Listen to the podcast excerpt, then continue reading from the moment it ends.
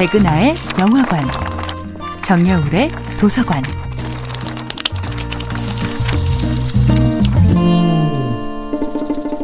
안녕하세요. 여러분과 아름답고 풍요로운 책 이야기를 나누고 있는 작가 정여울입니다.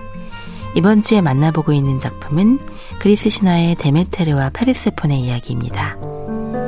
아버지의 도움은 물론 세상 모두의 도움을 받지 못한 외로운 모성의 신화. 데메테르의 이야기는 여전히 홀로 아이를 키우는 엄마들이 많아진 현대사회에서 더욱 뼈아픈 이야기로 다가옵니다. 데메테르의 파업으로 인해 지구 전체의 생명이 위험에 빠지자 드디어 제우스가 나섭니다.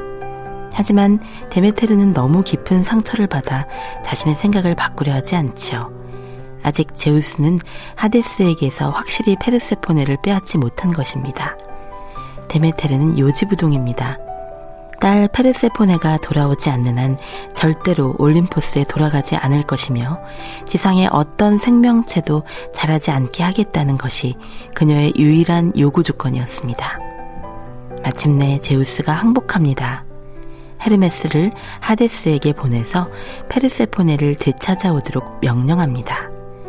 풀죽어 지내던 페르세포네는 제우스의 전령 헤르메스를 보자 뜰 듯이 기뻐합니다. 그러나 아무런 준비도 없이 아내를 순순히 보내줄 하데스가 아니지요.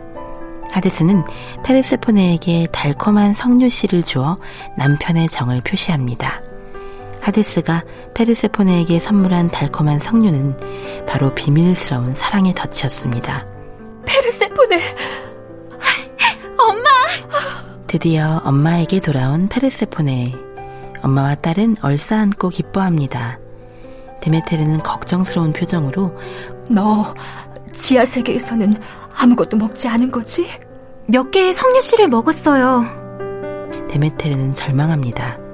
지하 세계의 음식을 조금이라도 먹으면 지상에서 다시 제대로 살아갈 수가 없었던 것입니다. 하데스의 유혹을 담은 석류씨를 먹은 덕분에 페르세포네는 영원히 지상으로 돌아올 수 없게 됩니다. 그리하여 데메트르와 하데스는 페르세포네를 사이에 두고 협상을 하게 됩니다. 1년의 3분의 2는 어머니인 데메트르와 함께 3분의 1은 지하세계에서 하데스와 함께 시간을 보내게 된 것입니다. 이제 데메테르는 땅에서 곡식이 자랄 수 있게 지상의 생명체가 태어날 수 있게 합니다. 정야울의 도서관이었습니다.